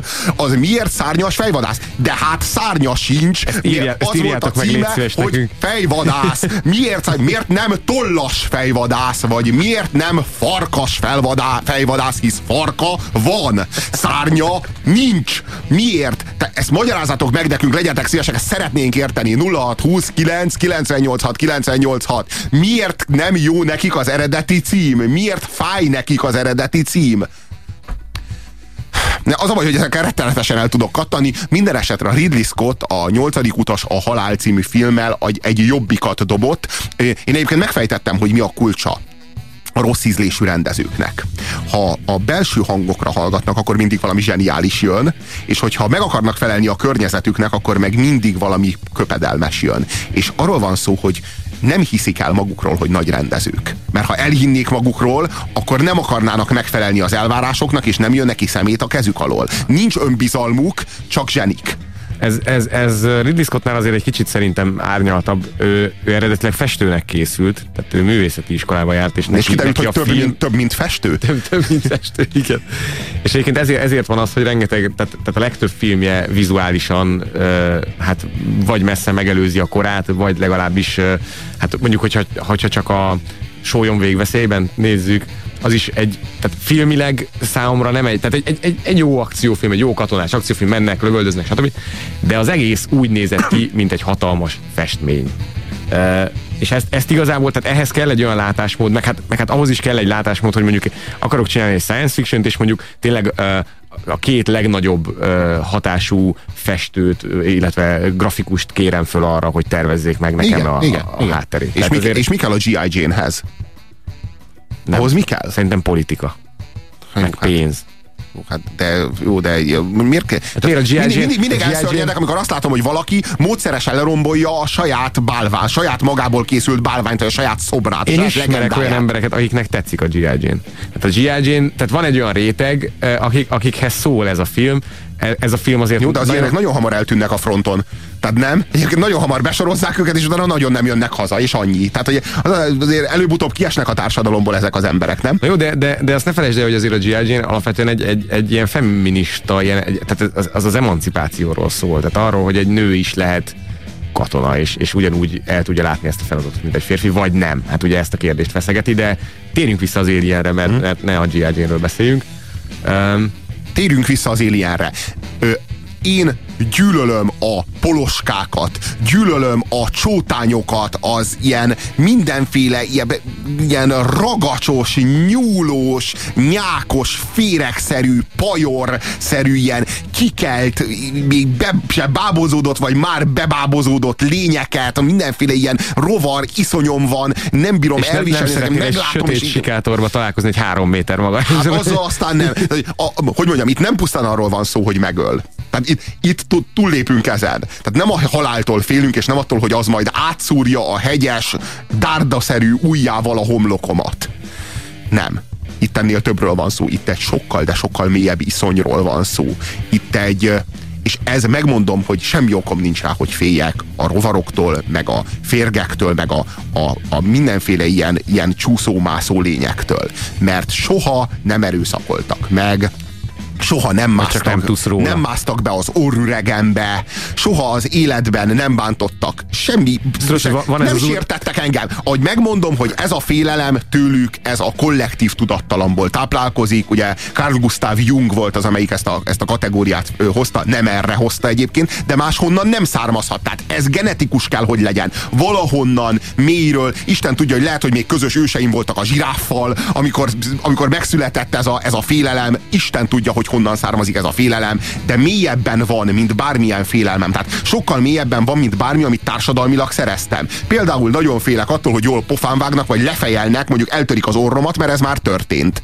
Ennél sokkal, de sokkal mélyebben szorongok a pajortól, a bogártól, ettől a csótánytól, a hátára fordul és mozgatja a kis lábait, és á, rettenetes Franz Kafka is tudta ezt, különben nem írta volna meg az átváltozás című nagy sikerű kis regényét. Szóval ez a félelem, ez ezt a Ridley Scott nagyon hatékonyan gyógyította egybe a haláltól való félelemmel, meg az ismeretlentől való félelemmel. Itt egy, itt egy mélyen a lényünkben szunnyadó, úristen, bennünk szunnyad, itt van bennem. Egy őskép az, ami hát, a Egyébként visszautalhatunk a rosemary egy kicsit, mert ugye itt is tulajdonképpen a sátánt hordozod a gyomrodban, csak itt esélyt sem ad arra, hogy utána igen. az anyukájának igen, igen, igen, igen, igen, igen. Nem, nem, nem úgy kell ki, ahogyan egy gyerek, hogy mondjam, hát a gyerek mégiscsak egy olyan módszert választ arra, hogy ki kelljen, hogy azért azzal megkímélje az anyját, még hogyha a sátán gyermeke is. Na most itt konkrétan arról van szó, hogy ő valahogy beléd bábozódik, vagy így bepetézik a sátáni ivadék, és az, az ivadék aztán ki rágja magát. Tehát itt szó nincs arról, hogy valamiféle szülőcsatornán keresztül, tehát egy előre megépített sinpáron közlekedve próbálnak kigördülni a gyártósorokról, hanem ő amerre épp a feje áll, arra rágja ki magát a szöveten keresztül, de nem is zavarja igazából, hisz tápláléka az. Tehát e- e- ezért is kényelmes neki. Igen, igen, igen. Mindjárt megeszi, és akkor azon keresztül távozik vakond módjára. Hogy, hogy robotot küldött fel a társaság? Biztos a fegyverosztály akarja megkaparintani az idegent. Semmitől sem riadnak vissza. Kapcsold be, Parker. Semmi kedvem hozzá. Hát, ha mond valami érdekeset. Hallasz engem, es? Igen. Hallak. Mi volt a különleges parancsod? Olvastad, azt hiszem világos. Mi volt a parancs? Hozzon vissza életformákat. Ez a legfontosabb. Minden más szempont másodlagos. Szemétlád egy társaság. És a mi életünk nem számít, te mosok. Ismétlem, minden más szempont másodlagos. Hogy öljük meg, Es? Kell, hogy legyen valami módja. Hogyan? Hogyan próbálkozzunk? Nem sikerülhet. Baromság. Nem értitek, mivel álltok szemben, igaz? Ez egy tökéletes organizmus. Tökéletességéhez csak agresszivitása mérhető. Látom, te csodálod. Csodálom tisztaságát. Valóban lenyűgöz. Nem zavarja meg. Holmi lelkiismeret. És persze nem köti békjóba az erkölcs. Elég ebből. Torkig vagyok a szövegével. Megtennéd, hogy kikapcsolod? Egy pillanat. Gyorsan. Miért hazudnám azt, hogy jók az esélyeitek?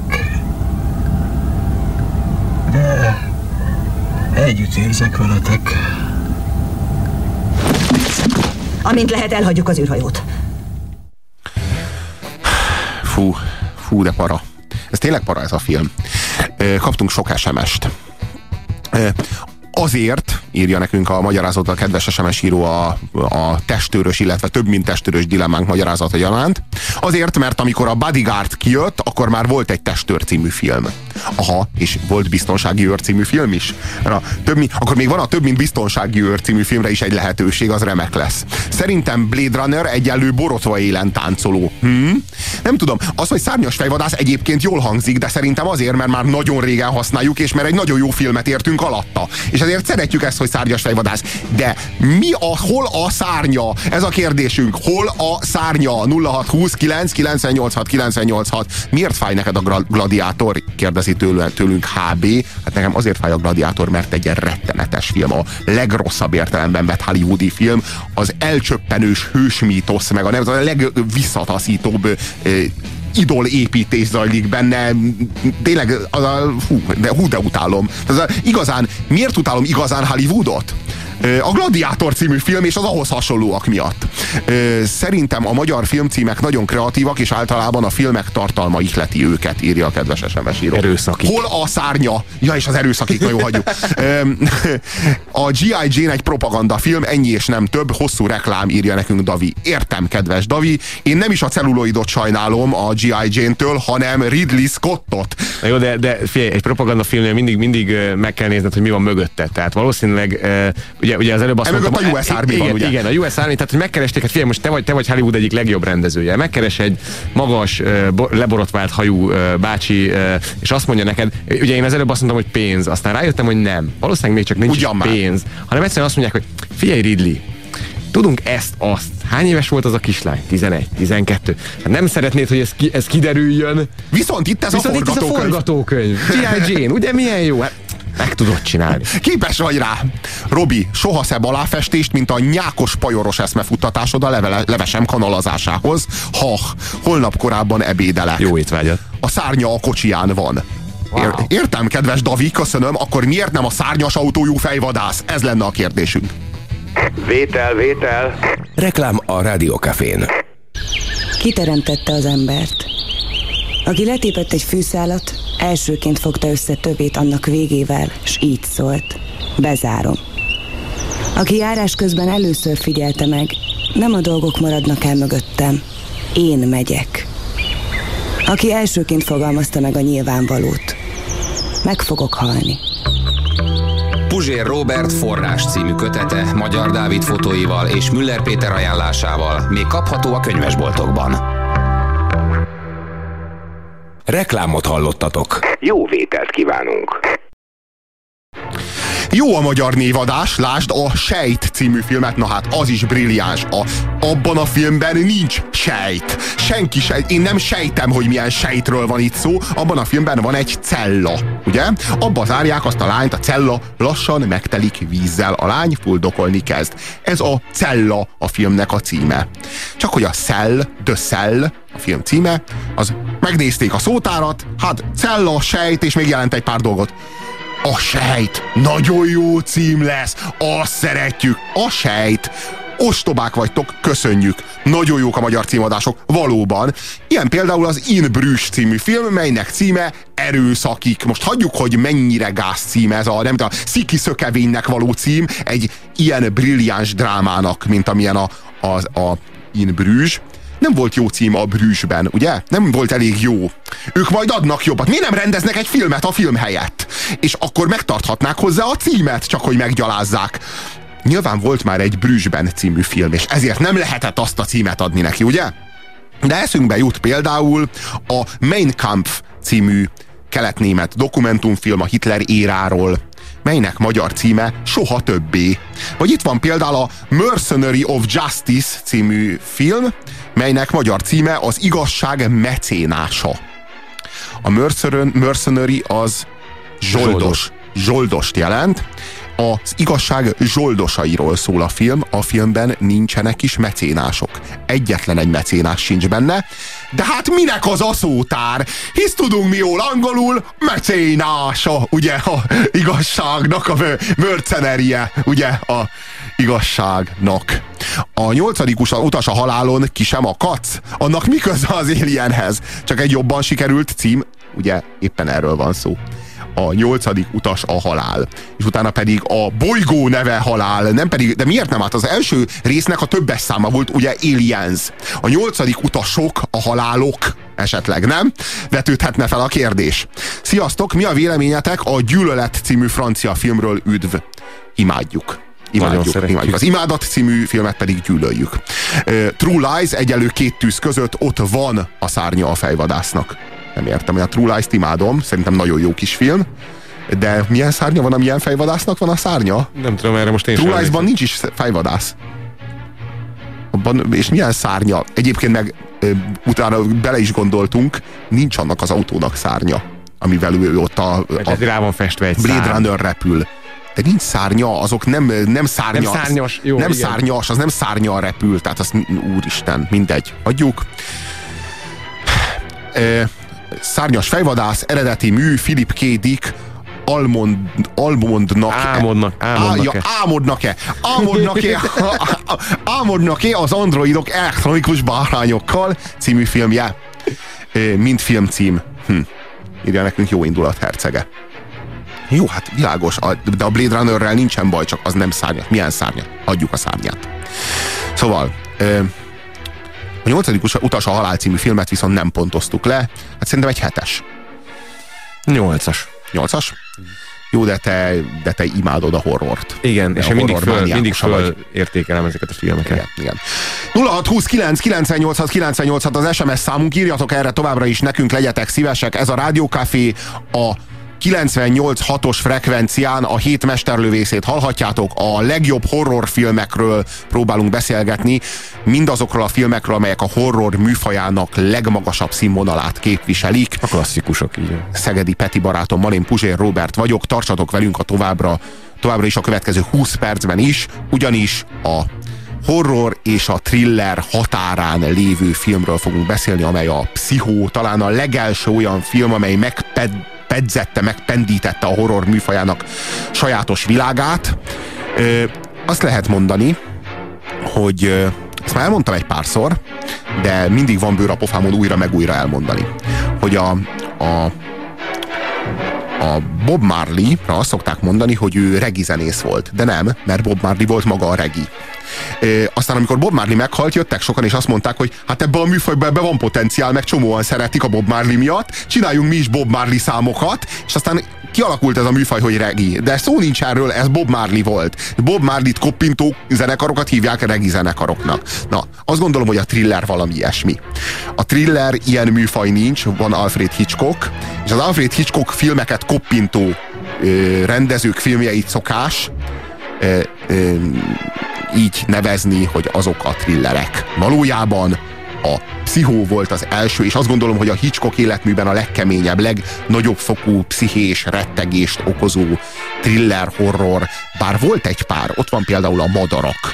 A Madarakra is azt lehet mondani, Sőt, hát a pszichóban ugye elég sok utalás van a madarakra. Mármint nem a filmre, hanem konkrétan madarakra, kitömött madarakra. Igen, igen a kitömött madarakra.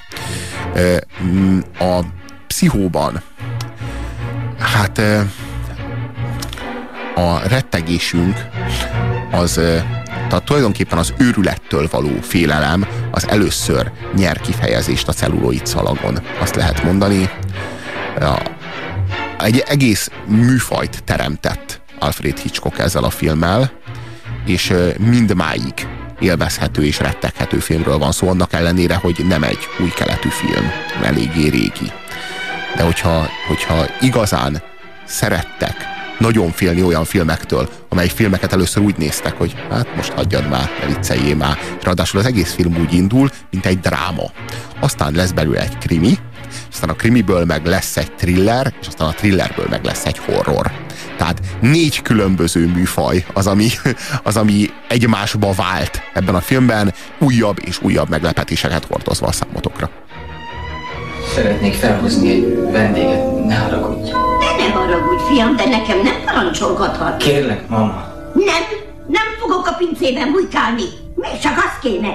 Mi vagyok én, hogy engem rejtegetni kell? Itt maradok, ahol vagyok.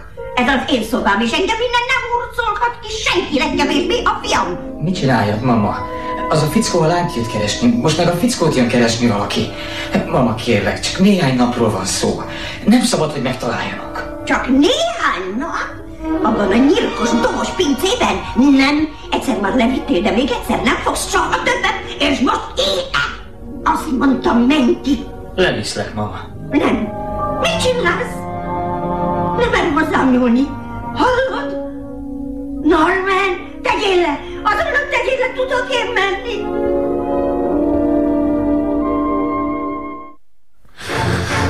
Segítséget kér tőlünk a kedves SMS író. Hello! Melyik az a film, amiben vízér megy a harc a sivatagban, és ilyen rácsos kocsik vannak benne? Help, please. Hát ez a Mad Max. Illetve volt egy olasz remékje, a Halált hozó 3000 cím mellett. Nagyon-nagyon jó kis B-film, ajánlom mindenkinek. Szóval hallhattatok egy beszélgetést itt az imént, egy anya és egy fia közt. Elhatároztuk a Robi, hogy nem lőjük le, hogy ha van, van még a földön, aki nem látta a pszichót, akkor az nézze meg. Akkor az mindenképpen nézze meg, és mi nem fogjuk tönkretenni az élményét. Tudjátok mit? 0629 986 986 az SMS számunk.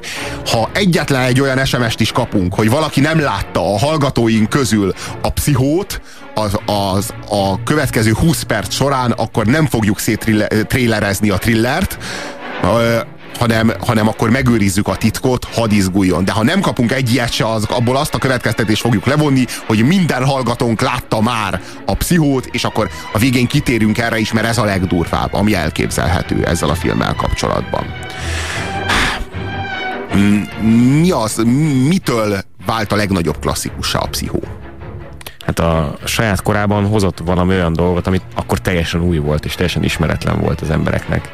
Hát addig nem volt olyan film, amin ennyire, ennyire magas lett volna a, a, a, a, a vér e, nyomásod, miközben nézed a filmet. Tehát azért mondjuk bele, ez a 60-as évek, akkor még, még, még nem is nagyon voltak akciófilmek, tehát a, a, a szószoros értelme vett akciófilm. Persze voltak ilyen boxolós, meg, meg repülős, meg ilyen-olyan filmek, de azért, de azért hogy mondjam, a, a, ezt a fajta ilyen pszichológiai e, hadviselést, ezt nem folytatták még akkor a rendezők. Egyébként el is nevezték, ez, ez, ez nem is annyira thrillernek mondanám, hanem ez a suspense nevű kategória, amikor ezt, ezt úgy megboldogult médiatanárom még úgy mesélte, hogy, hogy amikor ott van az asztal alatt a bomba, és te nézőként látod, hogy ott van a bomba, de rajtad ki, de a, a, a filmben szereplők nem tudják, hogy ott van a bomba. Aha. És ketyeg. Én még nem láttam, pedig 35 éves vagyok, eddig nem mertem megnézni, pedig a madarakat láttam. Na hát, hát akkor ez nem, eldőlt. Akkor nem lőjük le a poént. Ez a sztori el is dőlt. Szóval Norman Bates, egy Anthony Perkins játsz egyébként, egy nagyon-nagyon furcsa fiú. Egy nagyon furcsa fiú, aki nagyon szereti az anyját. És megmondom, hogy Norman Batesre nem is lehet harag, haragudni. Egyáltalán. Egyáltalán nem lehet rá haragudni. Végig azt hiszitek, nézitek a filmet, hogy Norman Bates egy gyilkos, személygyilkos. És nem, nem az. Ő csak egy jó gyerek, aki szereti az anyját. És és hát vagy legalábbis bűnrészes, ha nem is ő a gyilkos, akkor, akkor végül is bűnrészes, mert ugye segít, igen, de, igen, segít az anyjának eltakarítani a... És te nem a... segítenél? Tehát most így az a kérdés, te az anyádat föladnád a rendőrségnek? Na, ez, ez nagyon jó uh, rímel a, az előző kérdésünkre. Na, SMS számunk 0629 986 986. Ha az anyátok meggyilkolna egy nőt pusztán féltékenységből, ti nem segítenétek eltakarítani a szennyest? Ti nem mentegetnétek az anyátokat, ameddig csak tudjátok? Vajon ti mit, ne, mit tennétek Norman Bates helyében? Ti nem ugyanúgy járnátok el, mint ő? Mit tesz egy jó fiú? Vagy egyáltalán föladnátok az anyátokat a rendőrségnek? 0629 986 986 az SMS számunk. Norman Bates nagyon szereti az anyját, és egyáltalán nem akarja, hogy az anyját börtönbe, vagy ami még rosszabb, bolondok házába zárják. Sok volt anyámnak ez a veszteség. Nem maradt senki. Csak maga? Én nem voltam kárpótlásra szeretőjéért. Miért nem megy el innen? Mint maga, egy lakatlan szigetre? Nem. Nem, mint én. Nem tehetem. Ki gondoskodna róla? Egyedül maradna a házban. Ha a tűz kialszik, hideg lesz és nyírkos, mint a sír. Ha az ember szeret valakit, nem teszi ilyet vele akkor se, ha gyűlöli. Nem érti? Én nem gyűlölöm őt. Csak azt, ami lett. A betegségét gyűlölöm. Nem lenne okosabb elhelyezni valahol? Egy intézetben? Bolondok házában? A bolondok házát értik azon, hogy valahol. El kéne helyezni valahol. Ne haragudjon, és ne tartson érzéketlennek. Tudja maga, mit beszél? Járt már valaha bolondok házában? Az a nevetés és sírás. És a kegyetlen szúrós tekintetek. Az én anyámat ilyen helyre? hiszen ártalmatlan. Akár csak ezek a kitömött madarak. Kérem, ne haragudjon. Az volt az érzésem, hogy maga szenved tőle. Jót akartam, higgye el. Mindenki jót akar. És sápítoznak, és sajnálkoznak, és jóságtól csöpögő hangon ajánlgatják, hogy... Persze, nekem is eszembe jutott már de nem tudnám elviselni. Anyámnak rám van szüksége.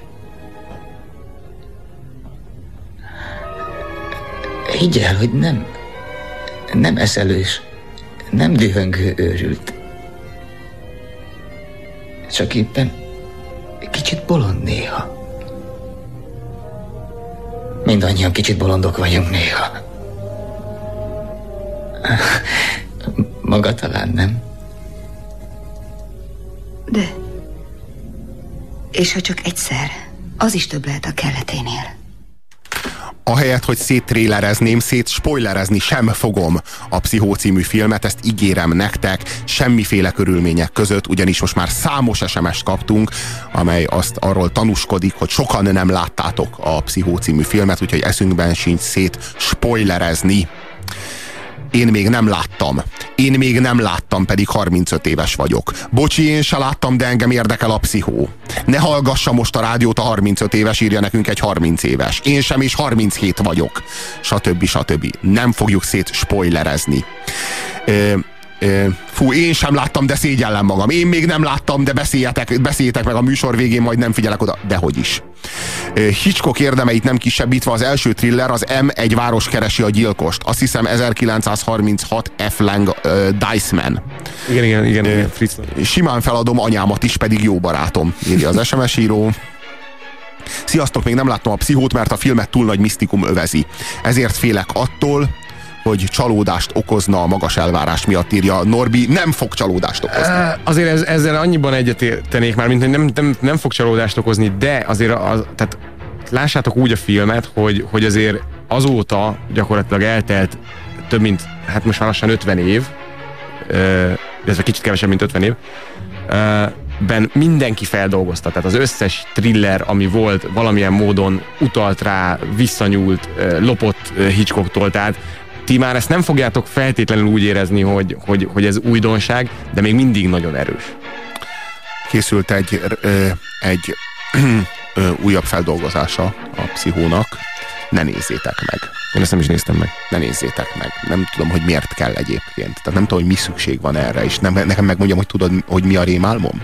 Hogy egy nap majd minden filmhez, ami klasszikus film és kiváló film, a film történet legjobbjai, majd készítenek egy ilyen digitálisan újrakevert reméket, és majd azokat fogják nézni, és majd azokra fogják azt hinni, hogy azok egy nap majd, hogy azok az eredetiek, és majd a régiek eltűnnek, mert már nem lesz az a, nem tudom én, térhatás, meg hanghatás, meg nem tudom én mi, amivel az embereket egyáltalán meg lehet szólítani, és majd én, én a nagyapa koromban majd fogok beszélni azokról a filmekről, amelyek, amely filmekről majd magyar, nekem még annak idején, mely rádióműsorom is volt a legjobb filmekről, és majd így legyintelek, hogy a legjobb filmek ugyan. Nem, majd legyintelek, hogy rádió, ugyan. Igen, igen, igen, igen. Meg hogy egyáltalán régen te, na nem áll. Ugyan már. Szóval az, nekem az a, tényleg az a rémálmom, hogy, hogy egy nap majd mindent újra digitalizálnak, és minden régebbi film majd majd 3D-ben készül újra, és amit meg nem lehet, azt meg majd eldobják, és majd senki nem nézi meg, és lesznek ezek a snob barmok, mert már ma is léteznek ilyen snob barmok, csak hogy később majd a szárnyas fejvadászt is csak a snob barmok fogják nézni, meg emlegetni, meg így, és így, így, így és majd olyanok lesznek ezek a filmek, mint amilyen most a, tudod, a diavetítő, ahol ilyen képkockákat kattintgatsz egymásra. Szóval, hogy így, így, ez, hogy így el fog ez az egész világ tűnni így el fog veszni, és én annyira félek tőle, mert hogy így ez a velünk élő történelem. Az, hát ez Ez az én személyes szorongásom, de hát ezt most megosztottam veletek. A, a pszichó, visszatérve a pszichóra, az azért egy nagyszerű film, mert, mert annyira pitiáner az eleje. És én nagyon szeretem az olyan filmeket, többek között az Alkonyattól Pirkadatig is azért egy jó film szerintem, bár én a Robert Rodriguez nem nagyon kedvelem, mert elindul valami, egy, egy gangsterfilm, és aztán lesz belőle egy ilyen horror paródia, semmi nem utal arra, hogy ez fog történni. Tehát, hogy így hirtelen valami nagy meglepetés ér, és akkor egy műfai váltás történik, mely nem következett az előzményekből, és itt valami nagyon hasonló zajlik. Tehát, hogy így egy ilyen nagyon pitiáner sikasztási ügy indul el, és abból lesz valami szerelemféltési ügy, és abból lesz valami, amit most nem fogunk szét spoilerezni. Egyébként arra válaszoljatok nekem, mert, mert ezt én nem nagyon értettem, hogy, hogy és ezzel talán nem lövök le túl nagy, tehát nem lövök le semmit, hogy amikor a lány ugye lelép az elején a pénzzel, akkor miért nem a pasiához megy? Miért, miért, mert ugye a pasia nem tud róla, hogy ő lelépett, és ugye ez már később a filmben újra előjön, ugye a nyomozásnál, Miért nem? Mert szólhatott volna a pasiának. 0629 986 986 és ö, még egy kérdést tartogatunk nektek. Nem érezzük mi eléggé hát hogy is fogalmazzak nektek, nem érezzük mi elég erősnek, nem érezzük elég kreatívnak a film magyar címét. Pszichó. Hát már az eredeti is pszichó volt, hát miért nem tudtak egy kicsit kreatívabbak lenni a filmcím fordítói? Tehát a filmstúdió úgy gondolom, hogy nem azért fizetünk mi annyit egy DVD-ért, hogy ne végezzenek munkát ehhez. Tehát, hogy szeretném, hogyha nem lennének olyan lusták, és kreatív módon állnának hozzá ez a kérdéshez, milyen filmcímet kellett volna adni a Pszichó című filmnek? 0620 9 986 986. Milyen címet érdemelt volna a pszichó? Járt nála, Norman elmondta, amit tudott, a nyomozó megköszönte és elment. Nem ment vissza? Nem beszélt a mamával? Ez a maga detektívja azt mondta, visszamegy a motelba, hogy beszéljen Norman Bates mamájával, igen? Igen. Norman Bates mamája tíz éve halt meg, és azóta békésen pihen a helyi temetőben. Én választottam ki a ruhát, amiben nyugszik. Egy kék festőt. Eddig az egyetlen gyilkossági és öngyilkossági eset férvér krónikájában. Mrs. Bates megmérgezte, akivel együtt élt, amikor rájött, hogy a fickó nős. Aztán magától se sajnált egy adagot. Strychnin volt. Nagyon csúnya halál. Norman holtan találta őket. Az ágyban. Az öreg asszony, akit az ablakban láttam, nem Bates anyja volt? Na, álljunk itt meg szem. Biztos benne, hogy egy öreg asszonyt látott? Igen. A motel mögötti házban. Kiabáltam, döngettem, de rám se hederített. Azt állítja, hogy Norman Bates anyját látta? Biztos, hogy ő volt. Arbog ezt is mondta, hogy látta. De a fiú azt mondta, nagyon beteg, nem lehet vele beszélni. Ha az az asszony a házban Mrs. Bates, akkor ki az, akit eltemettek a Greenland temetőben? Kaptunk megfejtéseket. Megfejtéseink. A, a pszichó címe lehetne Véres kis szekund. Aztán Mr. Bates. Több, mint pszichó. Több, mint szárnyas pszichó. Tusolás a halál markában. Jaj, nagyon jó. Ö, öm, elmondhatnátok, írja az SMS író, hogy négyszer rendezték, és a többit Anthony Perkins rendezte. Ez így van. Anthony Perkins soha életében nem tudott lekattanni erről az élményről, hogy ő, ő játszotta a pszichóban Norman Bates, tehát Anthony Perkins kicsit Norman bates vált. Nagyon kevesen tudjátok, hogy Anthony Perkins egyébként AIDS-ben halt meg, csak úgy, mint, mint a Freddie Mercury, sőt, ugyanabban az évben, amikor Freddie Mercury. Csak hát a Freddie Mercury AIDS halála, az lett az AIDS média halál. Az év AIDS-es média halála, és ezért aztán az Anthony Perkins média halálára senki nem figyelt oda, abból nem lett média halál. Anthony Perkins úgy tűnt el, mintha ott se lett volna. Az újabb és újabb részei a pszichónak egyre és egyre rosszabbak. Tehát igazából Anthony Perkins nem volt egy jó rendező, de egy kivételes képességű színészről beszélünk. Anyám ne siras című, című film lehetne. Jó cím a következő lett volna Én a rém. Barbie a zuhany alatt, valamint az anyám beindulva című, című ö, felvetéseink maradtak. Madarak 2 versus Hotel az út mellett. Remek. még a kitömött madarak esetleg? Igen, igen, igen, igen. Szóval, öm, filmeket azért szeretünk nézni, írja nekünk a kedves SMS író, mert nincs saját életünk, kalandunk. Szeretünk, mert nem vagyunk önmagunk. A félelem a szeretet hiánya. Butha, Jézus, Osó nem értek egyet. Azzal, hogy a félelem a szeret, szeretet hiánya, azzal egyet értek. De hogy azért szeretjük a filmeket, mert nincs saját életünk, ez nem igaz. Én inkább azt mondanám, hogy azért szeretjük a szappanoperákat, mert nincs saját életünk, azért szeretjük a vetélkedőket, mert nincs saját életünk, és még számos műfaj tudnék mondani, a film az nem ez a műfaj. Szegedi Peti barátommal és kollégámmal nagyon-nagyon szeretnénk megköszönni a ti két órán keresztül tartó töretlen figyelmeteket, és azt az elképesztő mennyiségű SMS-t, amit tényleg küldtetek nekünk. Sajnos csak a felét volt alkalmunk felolvasni olvasni, mert, mert a mi műsoridőnk is véges. Ezt mi sem bizonyítja jobban, mint az a tény, hogy itt a vége. A 98.6-os frekvenciának következő egy órában zenét fogtok hallani, most hírek jön, mi ugyanakkor holnap ugyanígy itt leszünk veletek, mégpedig háromtól ötig, olyan filmekkel, mely filmek a szerelmi szenvedés, a visszafolytott szerelmi szenvedély témakörében kalandoznak. Nagyon-nagyon köszönjük a figyelmeteket, tartsatok továbbra is a Rádiókaféval. Sziasztok! Sziasztok!